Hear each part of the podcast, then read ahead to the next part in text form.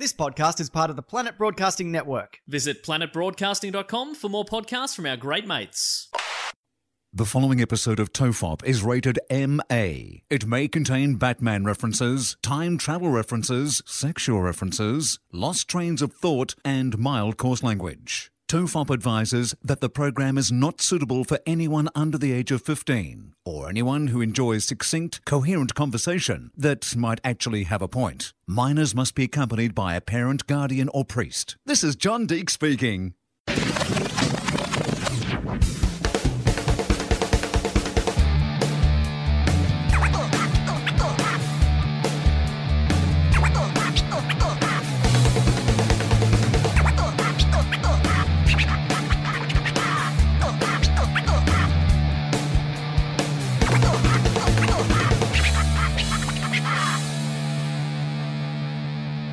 Everyone relax. This is Tofop. I'm Charlie Clausen, I'm Wil Anderson. and we're joined by two special guests.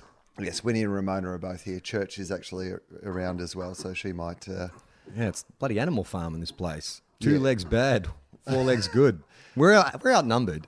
If these animals get together and decide they can take us, they, they probably could. well, also now I'm living in a house of like all women. Yeah, right. You know, it's um, you know, so like the like you know, there's Amy, and then there's like two female dogs, and there's a female cat. So I am, you know, well, it's it's in in uh, yes, hello girls. I know, I know. Yes, look at you. Yeah, That's pretty it. much. Uh, that's how I grew up because I've got two older brothers, but they were out of the house by the time I was old enough to really remember. Well, so Ramona is making out with Wil as we speak. She's jumped into his lap. She's into the microphone, and now Winnie is doing some kind of break dance. she thinks that my carpet is some sort of rap mat. Winnie, if you get some cardboard, we'll just flatten some cardboard. You'll be able to get much more spin going on there. I'll take you into the city. I'll get you busking. Do we did we intro the show? I can't remember. Uh, I- I- Yeah, yeah, Everyone relaxes. so. Tofop. Yeah. Oh, that's right. Charlie we introduced Clausen, the guest. I'm Wil Charlie Anderson. Yeah. We've got two guests. We're uh, recording back to back. You're hearing this. It's uh, it's recorded uh, just after the episode you heard last week, where we put some sizzle on a topic that had sizzle and then sizzled out because The, we. the Fyre Festival, because I watched, I had watched the documentary and Yeah. we were going to talk about it, and then it's been like a month. Or Well, because we had then. to work took over. We had to put up a best of episode, and then I got the time wrong, and so it was that again. And we had we told people, everybody, like check it out, watch it on Netflix, do your homework. We're gonna talk about it, and then we don't even do a shot. And people did. Yeah. And it's been so long now since I watched the documentary that I'm not really sure I can remember what happened. And it's also one of those things too, where like in this modern news cycle, stuff stuff is hot for two weeks. Yeah. Like this would have been a great People episode like, why, to do. why are you talking about Russian doll? yeah, exactly. like you motherfuckers. What are you going to bring up, Murder Mountain? Two weeks ago, this would have been hot. But uh, I checked it out on your recommendation. Yes. And what did you think? Did you know much about the Fyre Festival previously to I, watching? I knew the headlines. Like I knew there'd been this disastrous, but I didn't know any of the details or the you know influencer element or anything like that. Uh, the first thing I'd say about it is because what I was doing, I was writing at the time, so I, I would spend most of the day in the office writing, and then at night I would come home and I would watch a bit of Fyre Fest before I went to sleep. Bad idea. It was so anxiety inducing. I broke it up over like three nights, and each night I was like, oh, oh, this is awful. This is awful, and I know this train wreck is coming. well, you know what it is. They should just call it Cocaine, the movie.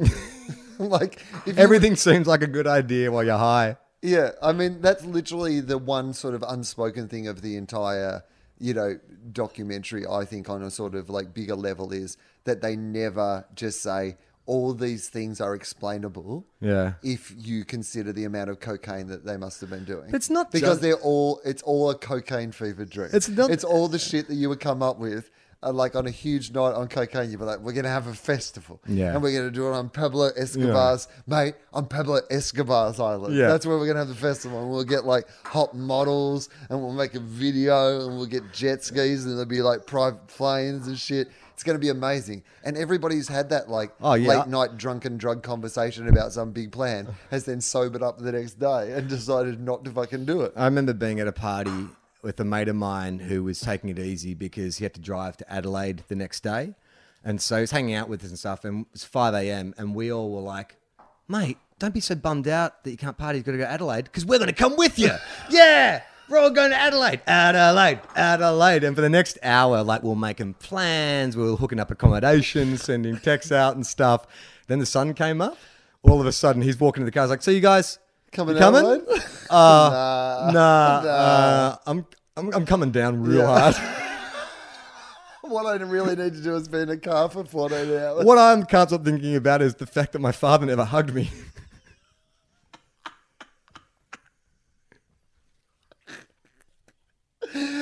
Well, they had so much cocaine that the party never ended until Yeah. it ended spectacularly. But the thing about it is, someone who has produced, who has produced events and stuff, there is an element when you are, when you've got lots of moving parts, like you know, you've got you know, you've got technical crew, you've got creative performers, you've got all this kind of stuff, and you're trying to coordinate everything, and you'll pick a venue and stuff. But even if you are the most well organized organ, uh, production crew or, or, or production company or whatever, you're constantly getting fed problems. Like there's a clash of dates. Oh, they're doing construction across the road. And so, as a producer, your job is just to problem solve. But there is an element where you're like, you get given all, you'll open your email and there's like fucking 20 emails, all fucking problems. And there's an element of you that is just like, okay, so this person's freaking out, but we're just gonna go to that date. We just keep re, just keep sort of saying to people, it's fine. If we just keep It'll all forward, come together on the It'll night. all come together. So there's an Well, element of even, faith. even in a like a, in a really sort of minor way. Like you know, we were d- discussing off air. You know that I'm coming up to you know my new show and um, I'm doing it in a different way this year. I'm not going to Adelaide to Brisbane to run it in before Melbourne. It's a new process.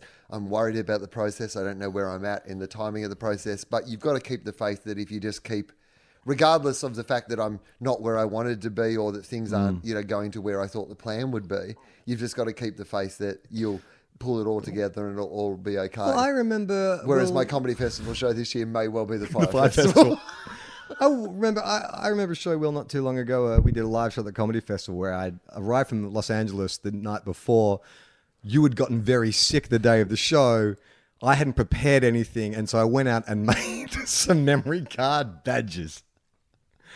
There was an element there of, well, look, if I just keep, if I do something, if I just keep the wheels spinning, then maybe it'll come off. Not always, it does come off. right, yeah. I've never felt worse that night. That is literally the worst I've ever felt during any show that I've ever The one done. night I needed you to bring a little extra Yeah. was the night you couldn't barely stand I up. I mean, I could barely. You were so ill. I- I, remember you walked through the door and they, like your complexion was not of this earth. Like for a second, I thought you'd been replaced with some kind of synthetic. Well, I remember clearly because I'd done a show at the Arts Festival, uh, my comedy festival show that night at the Arts Centre.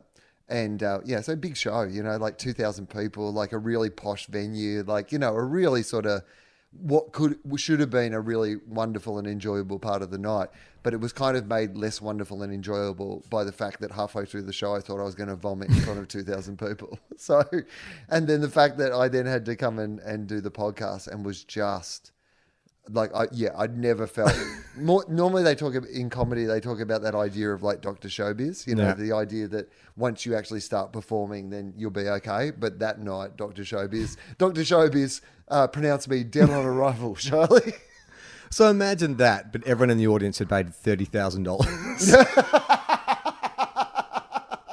Thirty thousand dollars to maybe win a broken memory card I think badge. this podcast is the opposite of Fyre Festival because nobody expects that it's going to be good and on rare occasions it actually outdoes what it actually promises to be it, did it make your skin crawl? Like, I mean, I don't know what you're like with social media, but for me, it's definitely a love hate thing, which is like I want to be too cool for it and cynical and mock people on social media, but by the same token, I'm on social media. I post stuff on social media. I get that kind of endorphin rush where you get likes on something that you've written or something that you've posted or whatever. So when you see the genesis of why it caught fire, there's this like, ugh, God, what's happening to us? Like we're also like susceptible to this bullshit, this technology that wasn't even around ten years ago. So I've been making a really conscious effort in my life to engage with social media and the way that we're being manipulated by, you know, tech and the online world and, you know, dataing, monitoring and all these sort of things to be try to be an active and an aware consumer. Like you talk about that idea of the dopamine hits and the way that these things, because these things are businesses. Did I say dopamine? Um, that's what I meant to say. Well, I think I said serotonin. well, eh, well. Either way, you're talking about the same Chemical release. sort of feels chemical good. release that you're getting this sort of feeling that an addict might get when they take their favorite drug. Mm. And that's not by accident. We talk about, I mean, I think this might be one of the things I talk about in my show, but we talk about the idea of us becoming addicted to these things without talking about the truth, which is that these things have set out to be addictive. Mm. The very nature of their business model is that they need us to keep checking in and they need us to want to be. Ex- so they have created a system whereby you do get that little hit because if you get that little hit, you'll keep coming back and doing the thing, you know, creating the content for them. Now, Ramona is. Uh, kneeling on my balls. Ramona's like, there's another man in the house. All right, she's got her nose right up there. Hi, how you doing? Just a little uncomfortable. I'm trying to talk into the microphone, but you've got your nose against my nose. What is Win- it? Winnie's breakdancing again. And this is why we need to film the podcast. so there's that element of this repulsion about she this wants you to uh, rub her back. By the way. influencer culture. But Okay, also- so what I was going to say about that is that I've been trying to take out that addictive element of it because there is a necessity to use social media in my life and Mm-hmm. my work and these sort of things, and it does bring some positives to my life. But what I've been trying to do is lean into the positives and steer away from the negatives. Yeah. So, for example, and I apologize to anyone who messaged me or whatever in response to things, and I'm uh, I'm not getting back to you. It's because I'm trying not to read responses to things. If I post something, I try never to check back in about like how many people. I'm trying to take all qualitative measures out of it. Like, Yeah, so right. that thing did better than that thing. I'm not comparing that. I'm not looking at that. Like, so to use it for what it is and what it can be positive for, but not to get caught up in the the bullshit of it and the arguments of it and the you know drains on your attention. I've been trying at home to put my phone away or turn it onto airplane mode or whatever, so that because what I noticed is I'll be watching TV or whatever, and just because it's there, you're just like, oh, I'll just see what's on Twitter or I'll just flick through a thing. and you're worst, like, man. I don't need to, and I'm not concentrating on this TV show that I was sitting down to watch. Yeah. I'm like, yeah, it's so I've been trying to do less of that, but this movie is almost the it's that to the the extreme. the extreme. Yeah. 100%. But is it also, you know, because you see the way when those models first start posting those vids and then, you know, it goes. Okay, can we do Weekly Planet style? All right. Uh, what? Tell, do you- tell me what you think the story was. The story was uh, uh, uh, uh, a shyster and a rap star uh, leverage uh, the fame of a small number of very famous influencers to trick people into thinking they're going to have an amazing time without any of the logistics in place to ensure that happens. Yeah, that yeah, and that that is basically what it is. It is a great advertisement with a terrible product. Hmm. You know, and it shows the power of how we can be. That it's just a meta example and a big bold example of the small ways that we are constantly being adjusted and manipulated every single But day. it, but it was targeted because that Billy guy, the shyster, his previous occupation was basically like a, a, a club. You pay membership to a club and you get early tickets to like fancy restaurants or wine tastings or whatever. But the whole uh, thrust of the business is exclusivity, like belong to something that's sort of it's an it's a status kind of thing. And I think he was in New York or something. That's where his main clientele was. That was a, a card. It was like some kind Yeah. of membership card or something. And it like had that. some really pretentious name. Yeah, but it spoke Magneto. No. Uh, Enigma. No, yeah, something, like I don't that. know. But it spoke to that idea of you know that that elitism, especially the, amongst kind of young, beautiful, rich people. Yeah. That, that being young and beautiful and rich is some club that it's great to belong to because everybody in it is young and beautiful and having a great time. Yeah. like that because you're only happy when you have those three things: Exactly. youth, beauty, and money. Exactly. And the party's never going to end. Never gonna end, and that's not depressing in any way. Happy New Year, kill me. Happy New Year, kill me. But that was the other thing that sort of leapt out to me because I, I tried to put myself in the shoes of like a you know some twenty year old, you know, who bought tickets or borrowed money or you know was able to buy tickets to that, or thought it was going to be the party of the year. But even when I was young and dumb, and I would have looked at something like that and gone, ugh. Like nothing about it to me seemed like, you know, it's like you you want you want the the festival that's advertising to be you know obviously a bit exclusive and cool, but this was like so mainstream with the most like mainstream social media influencers. I looked at it and like, I would not want to hang out on an island with these beautiful people. I mean, I like to look at them, but I spending three days with these people, even if it was an amazing island paradise. Like I've been to festivals that I've really liked, and even after a day at that, I'm like, mm, I could probably go home now. like I've had enough time, and that's with artists and people that I like, friends of mine. Oh yeah, you. I don't want to be on an island. Yeah. with with people I like for three days. Yeah. But you know that, uh, that was Okay, but so- well because I was asking Gemma about it today. I was talking about like Gen X versus millennial, and I was like, I, I sort of feel like when we were younger, the currency of cool was about anti-establishmentism. You know, it was just like if if it was anti, like anything, anyone who purported to be the best or the coolest or whatever, get fucked. You know, we're gonna play three chords and be in a grunge band. Like that was we were. It was like a cynical attitude. That was how we measured what was cool. Whereas now, I feel like it's the opposite. It's like mainstream success. Like you want to be part of the crowd. There are these movements happening. You you want to be part of the movement. Well, the measure is like things like you know how many Instagram followers someone has, mm. or like you know how many endorsements deals they have, or you know famous fame being a thing that in of itself is to be admired rather than examining the reason that that person is famous. In the old days, that idea of somebody being a mysterious artist, and there still are. I mean, there's plenty of artists and musicians and comedians, all those sort of things who aren't on Twitter or Instagram and these sort of things. Mm. But that used to be admired, I think, in a way that it's it's probably not Well, admired now. because some people do it really well. Like that's the thing is because I'm th- I was I was the reason I was talking about with Jen was like, did we get shortchanged? Were we like if I'd been less cynical and more kind of like open, would I be happier and more successful because I wasn't scared to try things in case it wasn't you know that's cool or have I turned down opportunities because I felt like I feel I like you out. would be more successful. Yeah. I'm not sure that you would be happier. no. And I think that I I know that I can see that in my career. There are small changes that I could make to what I do, how I present myself, and the style of what I do, and they would they wouldn't have to be massive overhauls of what I do to be more broadly and commercially successful than what I am. But I don't think that they would make me happier. They would make me more successful, Yeah. but they wouldn't make me happier. But you look at like entertainers today, the ones who are on social media, like a Patton Oswalt, mm-hmm. right? You know, is amazing on Twitter, does stand up, he acts, you know, voiceovers. Like he's, you know, he's involved in everything. He's not. There's probably things that you know he turns down, obviously, but he's not over guesting on a sitcom or you know doing a voice of a cartoon rat or whatever. Oh, Look at The Rock. I mean, The Rock is the biggest movie star in the world who probably doesn't wrestle anymore, but wouldn't turn down a chance to wrestle at WrestleMania while also doing a TV show. Well, now he's hosting like a, a game show. Like he's basically doing It's a Knockout.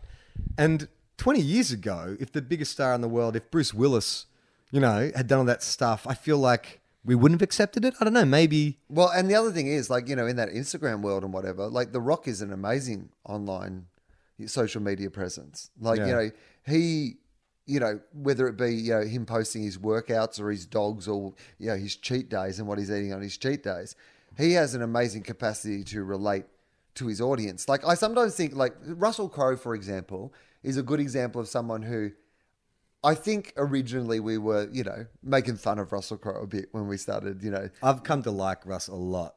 Twitter has been a massive, massive part of that. Yeah. I just think the way that his real personality, well, his Twitter personality. I think he's also changed a bit. I feel like Russ is relaxing into who Russ is. Yeah. Like I think there was a bit of a pressure to be the new Brando or you know, he was took himself very seriously and stuff. But I think now he's got a great sense of humor. Him and Sam Neill, like, are two of the most entertaining Twitter accounts going around. yeah. So Russell Crowe, great example of someone whose Twitter makes me like him more than I yeah liked him before. I, I, I would say that I and am an unashamed fan of Russell Crowe now. Yeah. And then, and you know, can celebrate still the things that are so you know Russell Crowe about him.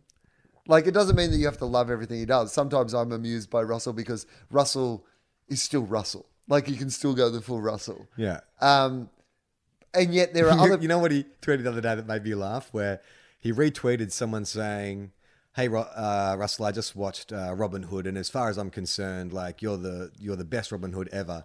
And he just wrote one heart at a time, and I wasn't sure if he was joking or not. And I thought that was amazing because I appreciate both. Like I enjoy both. One of them.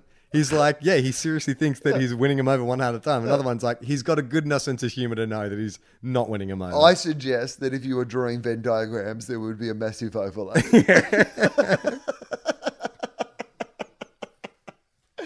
uh, and then there are other people who you've admired pieces of their work, but then you like. You're talking about Ricky Gervais. I you? am talking about Ricky Gervais. Absolutely, one hundred percent. I'm talking about Ricky Gervais. I knew exactly where I have um, my uh, a great friend of mine is uh, his name is Rich Hardcastle, and he is a an amazing uh, British photographer. And we met when he was taking my photo. He used to do a lot of comedians' photos, um, but also does uh, you know he does the Baftas. He does a whole bunch. He's a really great photographer, and he stayed at my place in LA. And as a thank you, he printed off like it gave me some originals of some of his Oh, wow. photos. So uh, one of them is a beautiful photo of Stephen Fry, like it's amazing, and the other one, is, and they're just like you know, just essentially sort of like you know Portraits. portraits, and the other one's of Id- Idris Elba, and they're both just these amazing photos that he took, and then. As the best present, he got me this giant sort of like poster size, like print of Ricky Gervais, signed by Ricky Gervais, like to me, you Wow. know, from Ricky Gervais. And his Twitter account has meant that I've never put it up. I actually stopped following him a long time ago. Uh, I don't should. That's what I actually should do. I should stop following him and just, like, you know, in the way that Amy doesn't read articles about what Morrissey said lately. Yeah, yeah. I should just watch. You'll enjoy his work Watch the original Office And extras. and extras and not follow him on Twitter or watch any of his new work. So how do we dovetail back from Ricky Gervais to the Fyre Festival? Oh, okay. So, so um, where are we at? Okay. So, Influences. so the whole thing starts. They start telling this story. At the start, it all kind of looks good. yeah. right? High flyers. They've got big agencies working for them. Fuck Jerry, who back then we were just a bunch of lovable rogues running completely original uh, content on their uh, Twitter account. Hasn't been a great time for Fuck Jerry. But Fuck Jerry also, my understanding is they were behind. Are they behind this film as well, or behind this film? I think they got paid for this film. Yeah. Okay. So Netflix paid them. so um. So the film doesn't paint them in a particularly bad light. It paints them in as a bit of like you know Well, we what- can't believe we got taken in by this con man. That's the whole thing. It's everyone caught up in the wake of this con man because they don't actually they speak to everyone apart from Ja Rule and this Billy guy, but every other peripheral and you know a couple of the investors, but like everyone who is working in the marketing or the actual sort of logistics side of things. But it has that unmistakable air of uh, you got bamboozled by that first party that they had there when they shot the video. Like, Now, here's the thing about that is for this whole thing to work, for the conceit of what this, you know, to sell this party, to well, yeah, but no, but to sell the idea that it because the kind of conclusion you could on first viewing draw out of this like uh, documentary, let's call it that, but whatever the fuck it actually is, um, is that everyone was taken in by this amazing. Yeah, that's the way they tell it. Yeah. Like he had all this enthusiasm. well, he he knew what he was took doing. the and, top what seven models, Yeah. Instagram models in the world, flew them to an island for three days. And just videotaped them dancing around in bikinis and riding jet skis and all this kind of stuff. And But a, when a lot sho- of really awkward kind of like because what's on camera is them laughing having a good time, but then there's this really awkward scene where they're trying to get the girls to skinny dip, or it's like, hey, why don't we all just like jump in the pool? And you know, you can see where it's headed, and you can just see the girls just like, no, like we're not going to do that? this is that. just a paid job. And there's one of the makeup artists is like obviously playing the being a good cover, playing the bad guy for the girls. Is like we just don't understand why you want them to do that. And the guy's just like, come on, let's let's all jump in the pool. We're going streaking. Let's go, everyone, everybody. We're going streaking. No, Would it be weird if we all just made out? Should we all just make that? it's just, Just just to see. not happening. But it was such a, a stark contrast. Like it really, and you know, I've I've like worked uh, on sets where you see the final product and then you see the amount of work that goes into it, and yeah, they are just all working. These women are like professionals at making things look effortless and beautiful and Yeah. relaxed, even if they're standing in freezing cold water and you know there's wind blowing. Oh, right. You see it all the time. I mean, well, you had that experience because you shot a TV show Yeah. where it was always summer, Summer. at Summer Bay. Exactly. But it wasn't always summer where you were shooting No. the TV show. And, you know, if you look closely enough, sometimes you can see when somebody's writhing around on the beach, meant to be looking all sunny and stuff, that it was really cold and rainy that Well, day. also, like rain doesn't. It has to be really heavy rain Mm. for it to show up on camera. So often we'd shoot in the rain, where you're pretending like it's a hot day, like the bushfire is raging out of control. I am sure sweaty. That's why my hair's so wet because of how hot it is. But yeah, Okay, so but the thing I was going to say was Mm. the whole conceit is that everybody in it's a bit like, well, you know, we were taken in by this guy. Well, they're getting fucking paid. Like they're they're But I mean, even the people who worked for him Oh, and right, right. around him and whatever. But I never saw that idea that he was some sort of brilliantly charismatic figure because even in those initial shots when they're having that party, all the shots they've got of him, like that one shot in particular where he's on the jet ski and he's got the beer in one hand and he's just like cruising by, you'd like, I would have just seen that and gone, I don't trust this guy one bit. I don't see. I don't feel like people. Yeah, I don't feel like anyone was inspired by this charismatic. Like I've worked with con men, and like there is even the guys who are kind of like obviously a bit nuts. If they have enough element to the uh, enough of a creative spark to them, you're like, well, maybe they're just. You know, maybe they're just left of center, and you know, and and so you do allow that. But he was not a creative; like he was a button-down corporate dork, drinking Coronas and riding a jet ski with a full sleeve shirt. you know, like the guy wasn't the guy wasn't cool. But there's also and that, that bit where they're filming and he passes out on the beach Oh, drunk, yeah. wouldn't you like? I don't know. over Would you work on a job where the guy who's like the producer of the entire thing passes out drunk on the beach? Like, would you continue? happens all the time in advertising where like you know they they will pick a location based on the fact that oh let, let's go to Byron Bay for 3 days and the agency and all the because they don't have anything to do on a shoot. Right. Like occasionally they'll watch a split and they'll approve things but realistically they don't need to be there. Like everyone's agreed upon what's going to get filmed and stuff. You don't need like 6 or 7 but they all turn up especially if oh we're going to fly to Hawaii to shoot this or we're going to do whatever. So that is not I mean it wouldn't it would be pretty embarrassing to have one of your like agency guys flat out but it wouldn't be uncommon okay, so they filmed this amazing promo with all these sort of Instagram influencers. well that's the beautiful thing and maybe this is the filmmaking nerd come out of me the director is like we had no fucking idea what we were doing like the guys had no plan we had no plan so we just shot everything and look when you got talent in front of the camera beautiful women in a beautiful location you're going to be able to cut together 60 seconds which is probably and so in three days you'll get something which is what they did. Yes. And they shot together this amazing thing, and then it was shared by everybody, all these people who were like, it was smart in that way that they recognized what a lot of people want to do, which is we're going to get someone in our show or on our radio show or yeah, who's got, you know, 500,000 Instagram followers. So when they plug that thing or that product or whatever, you hope that yeah, their Instagram followers are going to buy it. So, um, only one of them, I believe, mentioned that it was a paid Right. post when they posted it. Right. So, how do you feel about that? Because we live in this world where, in the old days, if you were being advertised to, you knew that it was an ad. Yeah. Whereas these days, i think there's a tell. fine line between like knowing something that is a paid. Because I actually have no problem that if you're, you're Emma Emily Ratajkowski or whatever her name is, because I think she was the one who might have said that it was a paid advertisement. You put this promo up and you go, you know, this is a paid post and whatever. Then fine, we know mm. it's an ad and we can take it with the grain of salt that you know we take all advertising and claims in advertising. But if you just post it as a like, here's a promo for this amazing thing, do you think it's the consumer's responsibility to be viewing everything as like, I should be asking questions here, or does that responsibility fall on the person? Like, how much is, I guess what I'm asking you is, how much do you think is the responsibility of the model who posts it, if she doesn't mention it's an ad, versus how much of is, is the responsibility of the audience to go, this is probably an ad and I should ask more questions? Generally, I think buyer beware.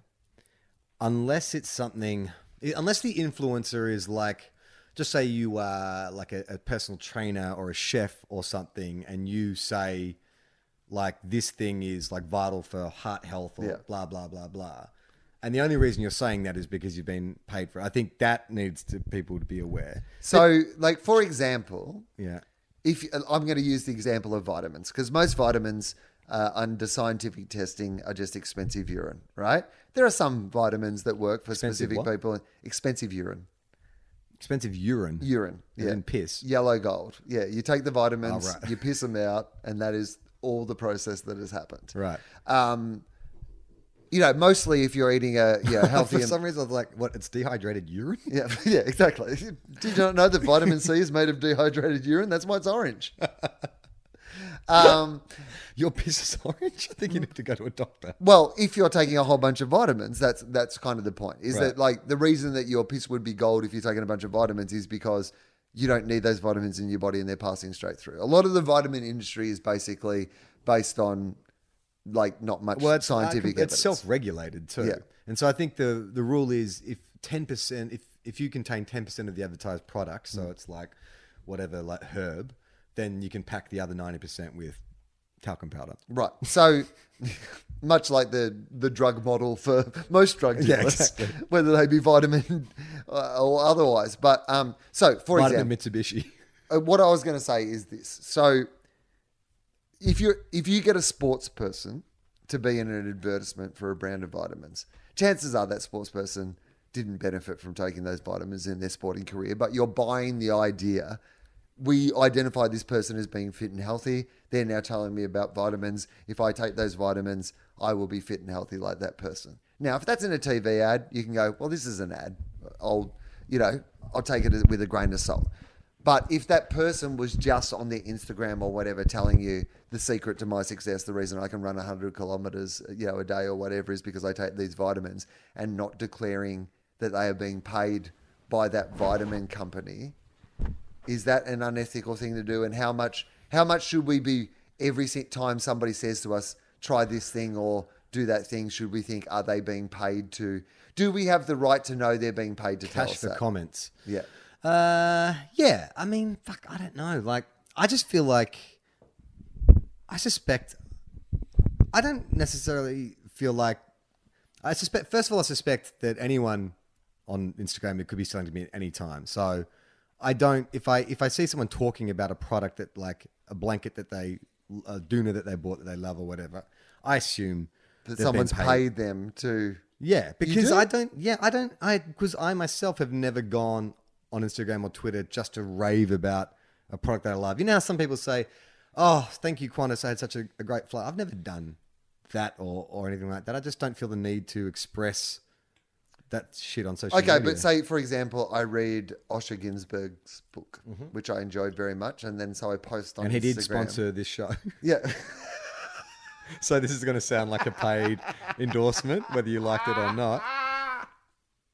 but this is the point. You get to that point now where you got where people. Are, well, is he saying that because you know Osher, you know, slung some bucks Tofop's way, or is he saying it because he genuinely enjoyed the book? Yeah, I mean, Like, I'm, Unless I'm you're saying- specific- I- Osher's book is just an example of the broader. Here, all right, here, here's the if you flip it right. The only time I always think that people are selling me something if they mention a product in a social media post because what are you are you just that kind of selfless that you're like everyone needs to know about the great night's sleep I had on my Casper mattress? Guys, I, I don't know if you've heard about this product, Coca Cola. it's delicious.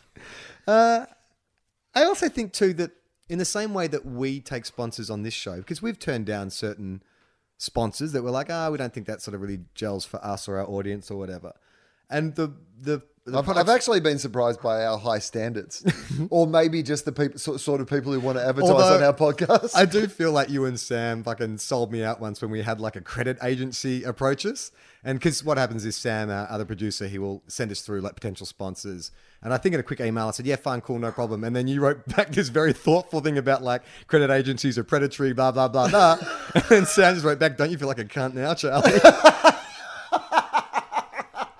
And I was like, oh, well, I didn't do any research into the credit industry. I just thought sponsor, great, let's go. Lucky one of us is a spoiled sport. We could have been rich, God damn it, rich. But um, okay, so all right, so they get to this island, they make this amazing promo. They say they're going to have this like ultimate party, On Pablo Escobar's private island. private island, The one condition being with the island's owner is that you Yeah. do not mention that it was Pablo Escobar's island. and they mentioned in the promo video that it was Pablo Escobar's island. Yeah, so they get kicked off the Yeah, island. because they said they'd bought it, which they had not. Right? Did they say that? Yeah. Yeah. Right. Yeah, that they'd bought the island. Well, it's in the thing where they say Billy told them that he'd bought this island. He had not bought the island. They had arranged to rent the island on the one condition that they didn't mention the thing that they first mentioned. So then it moves to not a uh, what's an atoll? What is it called? Like a peninsula. A peninsula, yeah. a little peninsula in an industrial estate. Essentially, like if you drive into Port Phillip Bay, Yeah. when you're going in past Port Melbourne and, and uh, Williamstown with all the like refineries and stuff, imagine a resort just next to that. Yeah, it's like a beautiful island, but with more concrete. yeah, it's not a great. Well, the way they sold it was like if you've ever been to like Coachella or one of those kind of beautiful summer festivals where they have like super expensive glamping tents and you know it looks like a um, an Oasis you know type arrangement, not the band Oasis, but like an o- Oasis. yeah, no, the there's two desert. brothers always fighting. Yeah. so that's what they sold it on. But what they had was like UN uh, refugee tents, like relief, humanitarian crisis relief tents. okay, so uh, we're, we're skipping right ahead, Sorry. but that's no, that's okay. I mean, Ramona's trying to kiss me. yeah, she is. And maybe So- I'm maybe it's because I put on the funky called my This is last week's episode to get that joke. Oh, just started, Ramona. started. She's fully will. She's- Hashtag me too. Your dog is being completely inappropriate. She's got me pinned to the couch. She's like spread eagle on top of me. Like she's got she's rubbing her breasts all over me. Get off me. Hey. You have to get down there. I got to be honest with you, that makes me feel a little less special. She's, ah, she's giving me a hickey. I think I really, I think I really did. Isn't this is what happened to Tone Loc last week. I mean, it didn't happen to Tone Loc last week. We talked about it last week, and now it's happening to me. Basically, Ramona just bloody assaulted me. Wasn't cool oh, with that. Ramona. No, no. Ramona. Enthusiastic consent. That was not enthusiastic. Oh, wow, she was enthusiastic. You know what she did? She was- You know why she did it? she- now she wants me to scratch it because I was scratching her back. Yeah. And I stopped for five minutes, and so she basically just said, "Listen, kid, you scratch my back, or I make out with you for the next half She's hour." like, how about we make out? Now take off your bikini and splash around in the water. We're just getting some B-roll. So, so, um, yeah, so st- things start to go to shit because the, the plan was that they were sold the idea they'd fly them in on p- private planes. Yeah. It'd be this exclusive. cashless, a cashless uh, uh, festival where you Yeah. you put ten thousand credit on a wristband. Or And something. you know, the thing is, in some ways, I can see how this works because I went to Coachella before Coachella was two weekends, before Coachella used to sold out, before it became this sort of like, you know, fashion festival that it now is. And so, realistically, all they were doing was taking a step up from the VIP tent Yeah. at Coachella. well, it fitted in with Billy's mo, which is exclusive entertainment for rich wankers. It was a weird lineup too. It was such a weird Who lineup. was of it? Blink One Eighty Two. Blink One Eighty Two, and like uh, some el- like some electronic band, Oh, yeah, band Phoenix? or artist. Was it Phoenix? Nah, Diplo or like Right. someone. Wasn't it? Yeah. And then, um, oh god, like I mean, Tiger. I can't. You know, just a weird bunch of like you know things where you're just like I'm What- not even yeah, sure what's why. the tone of this? yeah, And it was a three day festival, right? I think so. I think it was meant to be three days because there's a part of me that goes, you got a bunch of money, you're young and beautiful, you're going to some beautiful island. Yeah, And where was the island? Bahamas? No. Uh, Was it near? Uh, yeah, I think somewhere that part of the world maybe. Yeah. Um, so, you know, I get that. You're going to fly on private planes. You're going to be surrounded by beautiful people, Instagram influencers and celebrities and stuff. You're going to listen to some music. You're None of that appeals. to Party me. all weekend. Like if you told me that like next weekend you're taking me to the Vive, but like a good version with beautiful people, everything's taken care of. Like it still sounds like ah. Really, we can't get off the island. There's something about that that just makes me go, I don't want that. Even though I've done three day festivals where I've stayed at Mm. the festival, part of me needs to know I can get out. I mean, if I take a lot of fucking acid, I'm gonna have a real problem. I'll need to get off the island. Well, no, no, no, no. No, I, I agree with you. It's, it's my worst nightmare. It's like being stuck in the bird cage at the Yes. the Oh. Melbourne Cup for three days That in a row. is- that's it perfectly. That's how it. That's watching it. That's how I felt. Was like, oh, these people who start the day looking glamorous and well groomed, and then by then it's just messy and just fucking dickheads everywhere. And so, but there is people who do that all the time, right? Those aspects of society already exist, you know, whether it be at the races or whether it be that exclusive club or whatever, those sort of things. So there is already that element of society that is happening and happening around us. This is just like I can understand how someone who wants to get into the you know the Lavazza tent at the birdcage at the races, or you know went on the Bachelorette so that they could get invited to some movie premieres or whatever, also thinks it would be a really cool idea to go to Pablo Escobar's island and like you know be surrounded by beautiful people and wear your bikini and you know Well, it felt like because I feel like 'cause some of the people they interview in the show are influencers themselves or like YouTubers or whatever. So there's that element. But the interesting one are the punters, the ones who had no financial gain. They were just going to go there, drink some tequila, and listen to Blink 182. Like, I mean it's not a, mm. you're not making great choices. what are you thinking? 30 grand? You're going to spend on that? I just don't know that. Because the idea is you would fly into whatever the mainland airport was, and then you'd take a chartered flight, which was meant to be a private jet, I Yeah. believe, from the video, which turned Yeah. out to be just like a twin engine, like It turned Rex- out to be one of the Rex worst Airways. planes of all time. yeah, and you fly to the island, but that's just uh, that's I think more money than sense. Clearly, Okay, so we're in this process. Um, okay, so there's there's so many elements of it that are fantastic. One of my favorites is um, the dude who taught himself to fly. You know, their pilot who Yeah. had taught himself to fly using like a The guy- on, online yeah, uh, the simulation, simulation video games. on Microsoft or something like that. So taught himself to fly, but also happened to be the most sensible person in the entire movie because he got sacked because he told them that what they were planning was impossible to pull off. Yeah. And they were like, well, we can't have negative Nellies like you involved in this organization. I remember working on a show like a, an outdoor theater show years ago, and like a week before opening night, uh, it was just it was a mess. It was a fucking mess. It was running too long, and you know, wardrobe wasn't done, and cues were all over the place. It was just like it was so many moving parts, and it was just super stressful. And the cast and the director were not getting along. And then, like three days out from the show, there's a huge blow up. The cast fucking mutinied. The director walked, and it was just like, what the fuck do we do? And I remember I was only like 19 or 20 at the time. And I remember like talking to the producer, and he's like, "Well, we've already sold the first like week. We, we have to do the show." And so he's like, because I was working as a director's assistant, he's like, "Can you run the rehearsals for the next like three days until opening night?" And I'm like, "Like I'm fucking 19, sure, no problem." Like with all these experienced actors, but so we just fronted up the next day, and I explained what was going on. That you know, Rob's gone. We don't know if he's coming back, but you know, this is our obligations and.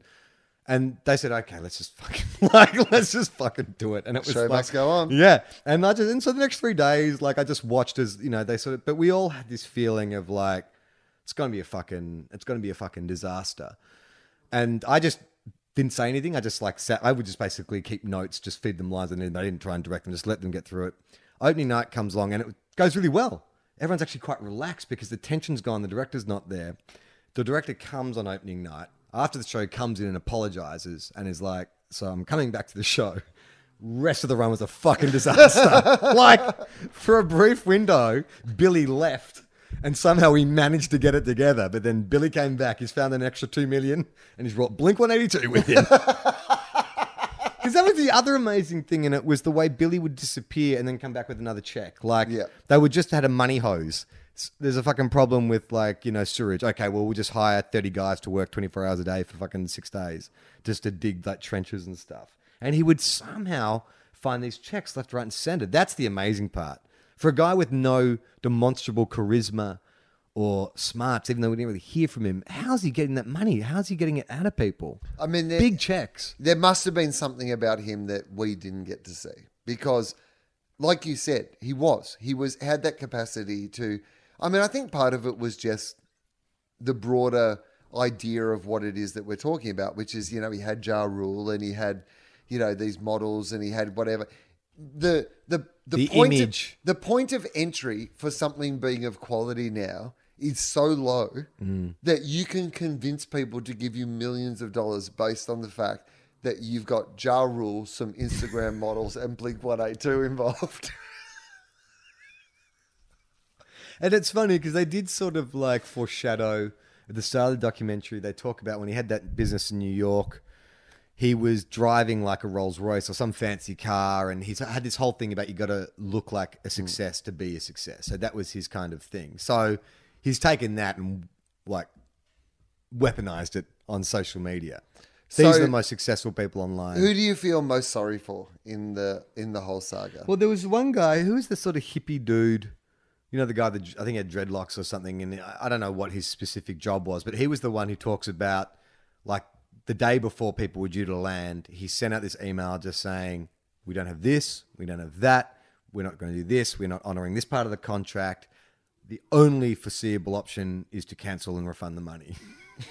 And they write back, you know, your beaming smile will welcome them and you can show them your yoga moves or some fucking, like as if Mike Howell, you know, some AI automated response. Like it was just, and that guy I identified with the most because, like I said, I've been in those situations where it's like it's all fucking falling apart. I'm so fucking scared and tired and exhausted. God, the idea that we just pull the pin, you know, maybe that's for the best. And then just to have like just nothing, nothing to come back. I mean, I feel most sorry for um, the obviously the locals because Oh, they yeah. were they were the most exploited in you know in this entire saga, and yet another great like if you want to examine this on a meta level, Yeah. what another could not be a better metaphor for just white people's attitude to indigenous people around the world, which is like we're here, oh we've got cocaine and Instagram models. Uh, could you do all the work? We're not going to pay you. Good luck to you.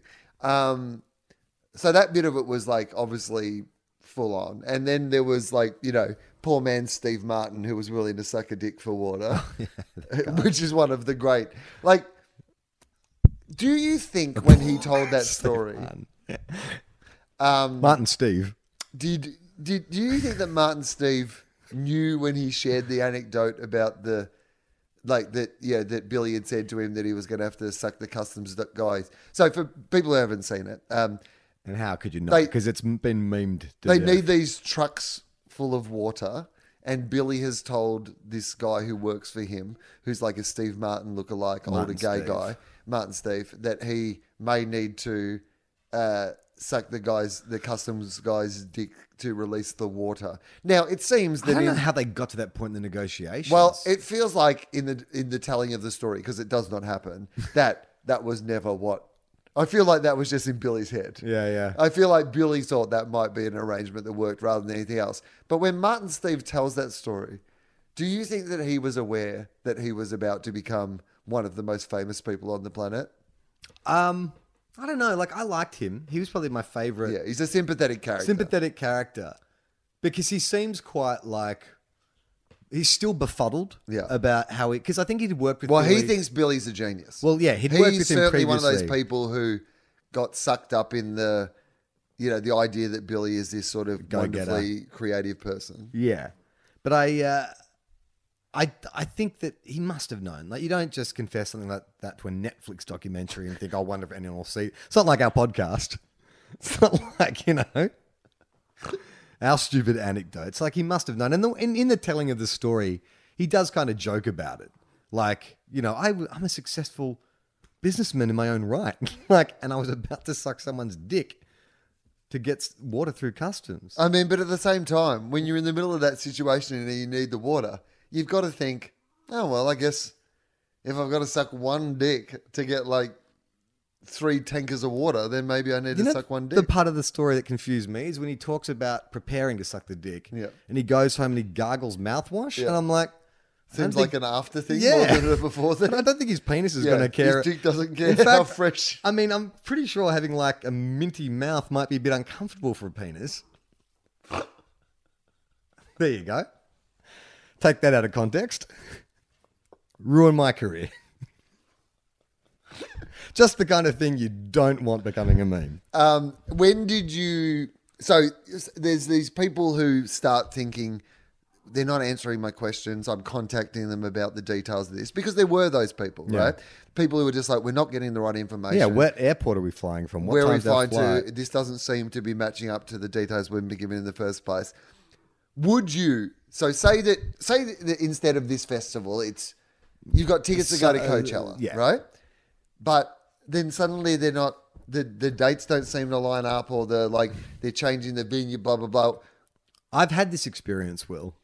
I went to Splendour in the Grass uh, many years ago, in which I was told that uh, we're going to have like we're staying in the artist area. Everyone's going to have their own camper van, uh, four people to a camper van, like big camper van. I've done a deal with blah blah blah.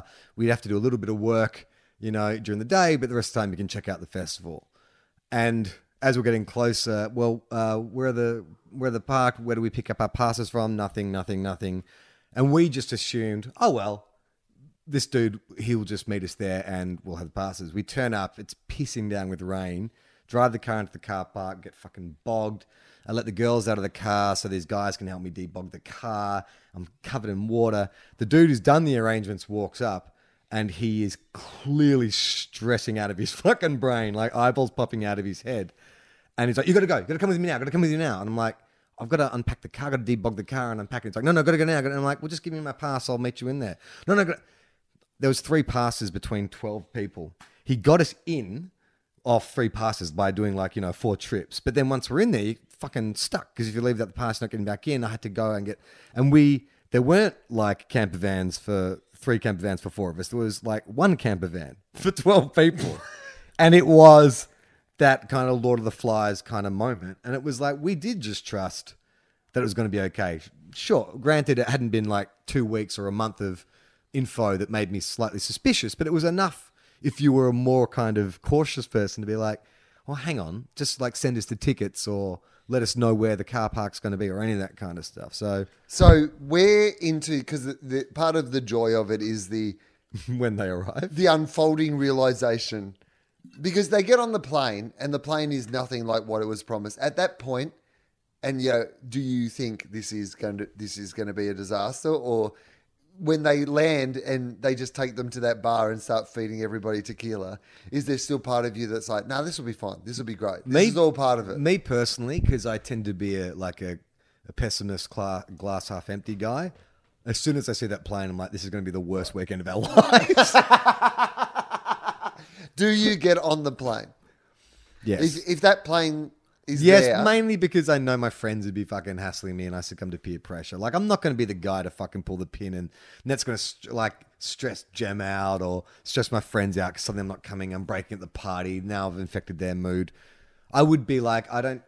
My spider sense is tingling, but I'm not going to be the guy to fucking kick up a fuss. Okay, so they, like you said, the glamping tents have not been provided. Instead, they've got these UN. emergency tents left over from like a cyclone or a hurricane or something. That's right. Some tropical storm. Oh, and by the way, it has rained three days before the festival and completely demolished the campsite. and all the mattresses are Are completely soaking wet. So you get off. They don't take you to the campsite. They take you to, the a bar. local bar to drink tequila. I'm okay. Like if I've if if I'm on the plane and we get to that bar, I'm like, okay, this looks nice. It's a beach and there's a bar and they're playing music and stuff. Like, I'm okay at that bar. That looks legit to me.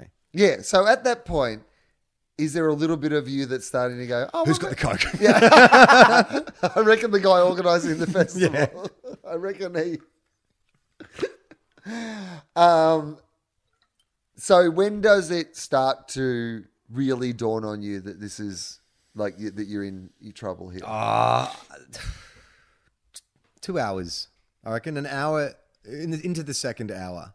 That's when I'm like, this seems fucking weird. Just because there'd be more and more people arriving, and there didn't seem to be any like marshals or No. anyone. And I also think that yeah, no, uh, that uneasy after an hour, going to uh, second hour. And so then what do you do? Like i- if you're in that situation. So I try and find someone and ask what's going on. Can we go to our tents? You know. which is what a lot of people started to do. Yeah. I mean, I did admire the commitment for people to have a good time. Like, there's some people there who probably were having those exact same thoughts, who were like, fuck it. You know, I've been saving all year for this. It's my one weekend away. Give me that. I'm doing a layback. Give me that fucking tequila. Well, that's what I liked as well. There were some people like, nah, this will be fine. Yeah. Let's have another tequila. Yeah. This will be fine. We're all here together, guys. The music's pumping. This is going to be awesome. What yeah, I think that? I think that first hour I would Yeah. have been having a great time. That first hour, I'd be thinking this is going to be fucking a really great weekend. How good's this? Yeah. Free tequila. this is great.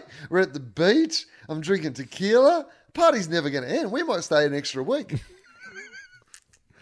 Yeah. So then when I ask the official and they Yeah. start getting the run around, then I start. That's when I go back to you guys and I start Hey, saying guys, like, hey. "What the fuck's going on? Where are our bags for a start? And why do they keep playing the same six songs? Are we in hell? Did we die on that plane? Is this lost? guys. Oh, it was much worse than Lost. Like nothing, Oh, yeah. nothing that happened on Lost was uh, anywhere near as terrifying as being on that fucking island for the fire. So there was no actual artists either, were there? no, everyone. So that's what I, what I don't understand is like, what are you delaying? You know what I mean? Like, why? The get the- what did you think was going to fucking happen? Yeah, th- You had some, no in artists. Some miracle But, like, Blink-182 were gonna- going to decide to actually come.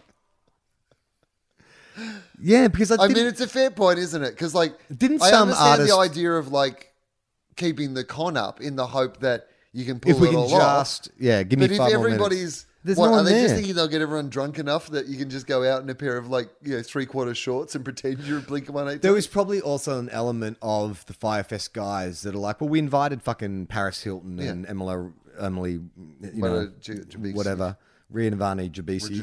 Riavani Vajisi.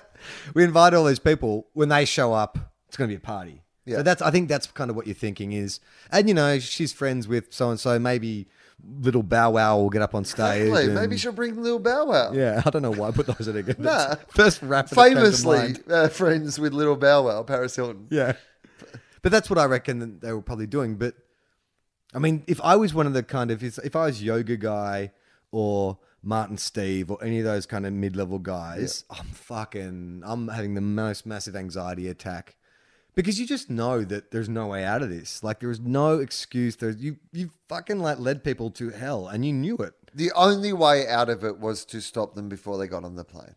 Yes. If at that point But then you deal with the they locals. had just gone, we cannot do this. But I reckon you could have covered up. You could have gone, we had a terror, like the weather came through, it's completely destroyed everything. We just don't think it would be a safe environment. You, and you just put on safety. You go, mm. Well, refund. I guess they couldn't afford to refund everyone's money. They'd spent all the fucking money. That, that was the problem. But like, but at least then he maybe you wouldn't have gone to fucking prison. Yeah. Or, or at least then you wouldn't have put all people through this thing that was that you had no way of making good, that you clearly knew was going to be terrible. If you called it at the airport and just gone, "I'm sorry, we've really fucked Mea this up." culpa, Will. A mea culpa? Yeah, I mean, I think so. Like, I am very much of that. You know, I've worked on stuff like when Jim and I had the production. as they all got on the plane and sat down, you just appear from the front and go. You may have noticed from the state of this plane that this has all been an elaborate con. I feel like it's time to come clean. None of you should have got on board this plane. You're all suckers, to be honest. Give me five dollars. Whenever, when Jim and I had our own production company, whenever we worked on a, a like a music video or a commercial or whatever that was got that got tricky, like dates got cancelled, we couldn't get a weather hold. There was some kind of as the producer, you're conservative, and I'd always be like, maybe we should pull the pin, maybe we should, you know, move it to another week, whatever. And Jem was always the one to say, no, we have to commit to it because there's too many elements now, too many things are going. And I think that that's the kind of balance you need, you know, when you're putting on a show like that is you need to have that creative force and someone with the vision, but you also need someone doing the checks and balances. The problem was the checks and balances were there, but the fucking guy leading it just barreled past all of them.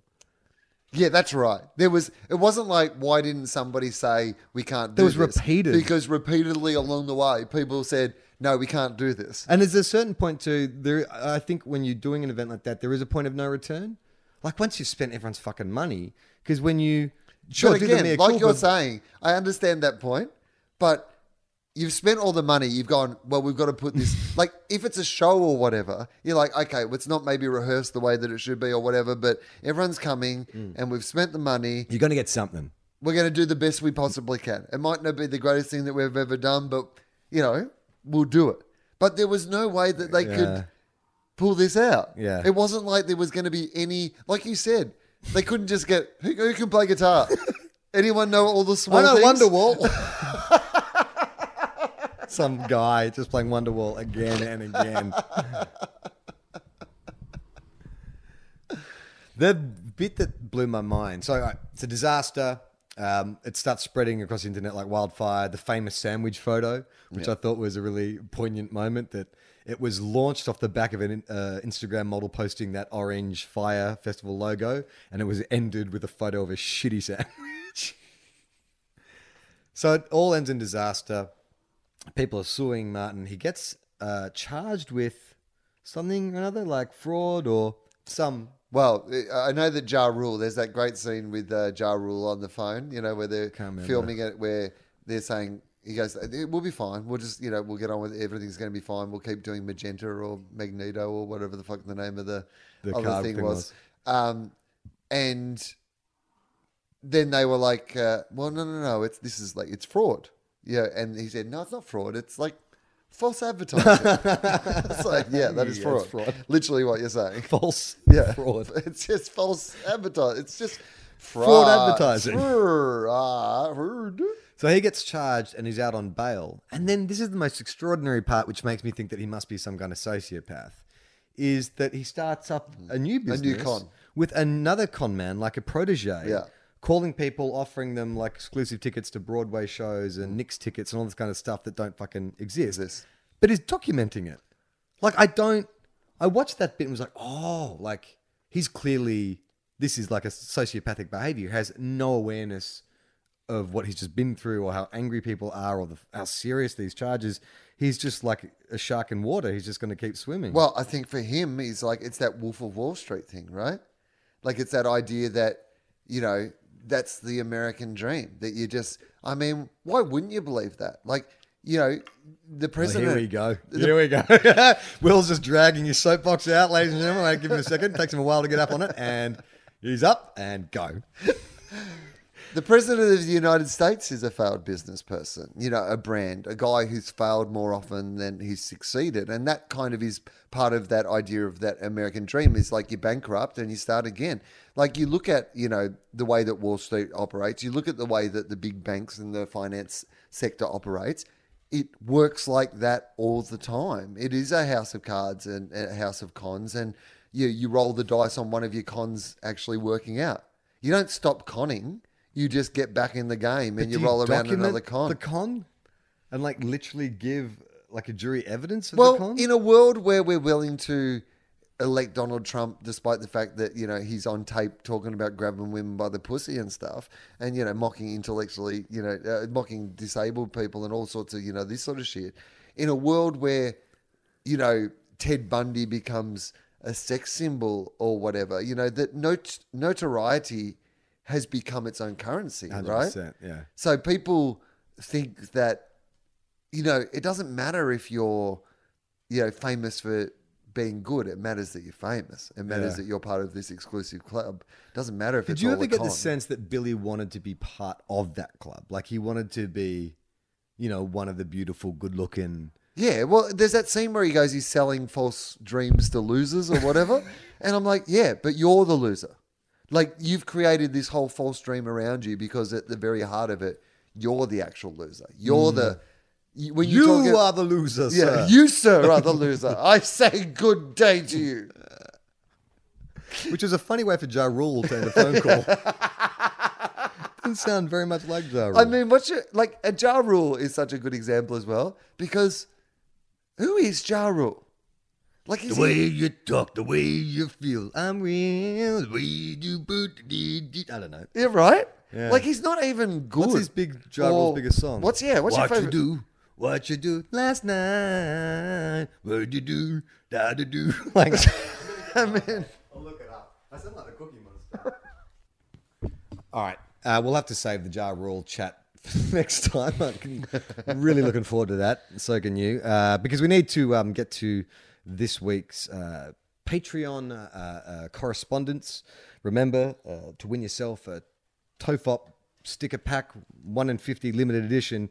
You become a Patreon subscriber. You help support the show. You write us a letter, and if we deem it worthy, you'll win a Tofop sticker pack. And I uh, didn't really think this through very well. Uh, will, well, will, um, like most of our ventures, um, because we've had a couple of winners who live overseas, and the actual postage of sending Of course. sticker back is fucking punching a hole in our savings. This whole podcast is a Fyre Festival. All right. Um.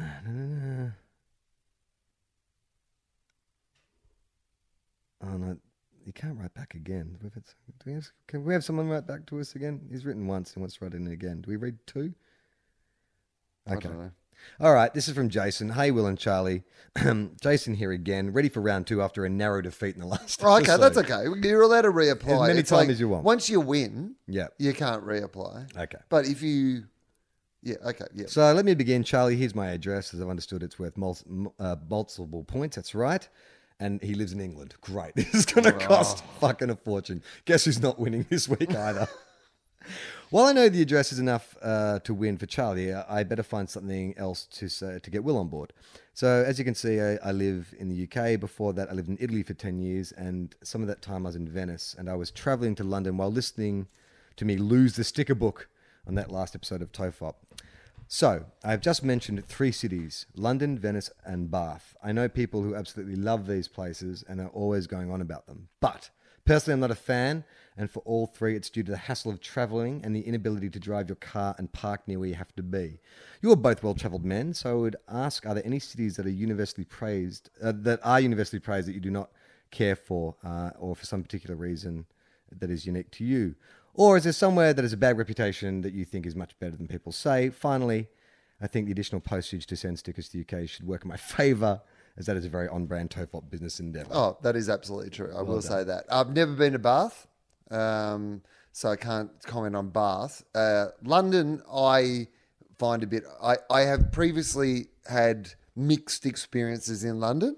Um, Amy loves London and uh, would love to spend more time there. And it's one of those cities that I've just never, never quite fallen in love with in the way that other people do. I've had some good times in London, and it's obviously a, a beautiful city, but it hasn't sort of captured my imagination in the way that it has for other people. Um, and Venice is probably my least favorite Italian city, so I kind of get that. Um, I love Italy, but uh, uh, Venice wasn't my favorite bit of it. Um, worldwide, though, is it like what are what are the sort of places that people absolutely? New York, New York, I Paris. love. Paris, I love as well. Amsterdam, Never Berlin. been, never been to Amsterdam. Amsterdam is my current favourite place. Really? Amsterdam and Lisbon in Portugal are Oh. two, my two favourite cities going around. I did them in the same trip and it was fantastic. I went from LA to Amsterdam and it was like going from shadows to light.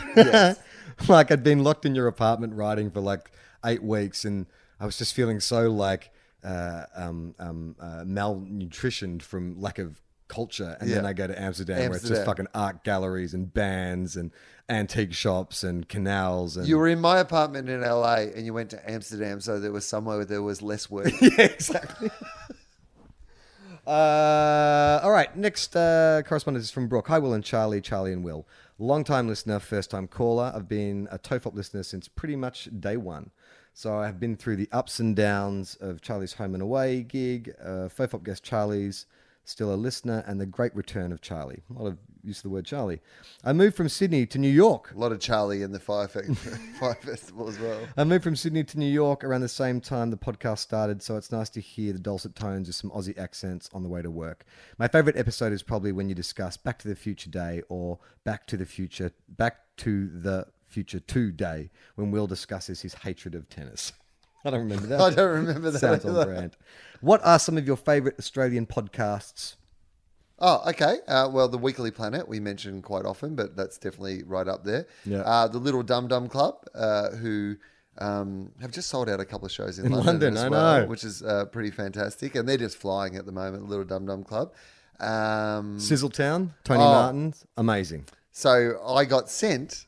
So there's a winemaker who's made a specific wine for Tony Martin's Yeah, Sizzletown know, they're podcast. sponsoring his show. Yeah, well, the the bottle is downstairs. Oh, really? I've got. They sent me a bottle and a Sizzletown T-shirt, which I wore uh, at Probably Science at the live show last night. So uh, Sizzletown is like if every if you are a Tony Martin fan, this is like Tony Martin with no restrictions, being quintessentially Tony Martin. It's fucking brilliant. I've been listening for, since the very first episode, and it's like it's such a great concept. You're like, God damn it, why didn't I think of that?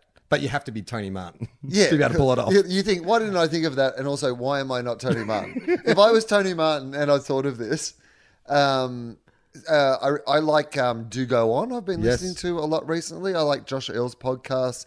Don't you know who I am? If you want a bit of a sport podcast that isn't two guys one cup, I've been listening to a great one called that was the the that was the season that the greatest season that was, and it's all about the 1993 AFL season. But they talk to all these people who are behind the scenes because it in terms of like goals kicked and you know powerful forwards kicking you know and and and close games and stuff, and it's. It's a it's a sports podcast, but it's really about the culture and the stories behind football. It's fucking amazing, uh, Junk Time AFL podcast.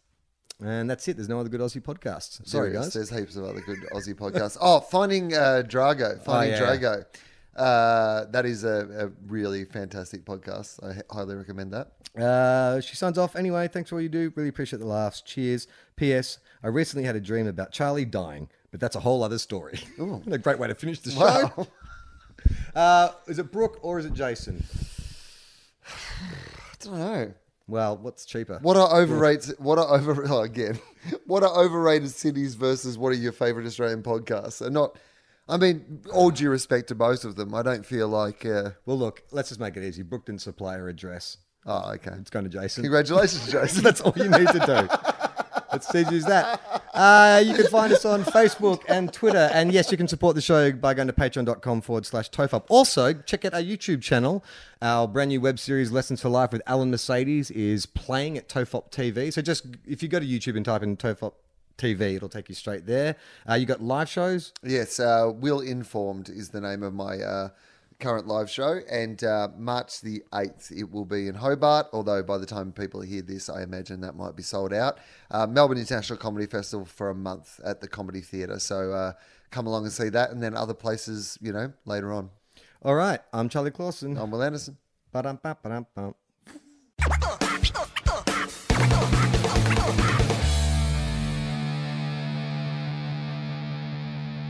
This podcast is part of the Planet Broadcasting Network. Visit planetbroadcasting.com for more podcasts from our great mates.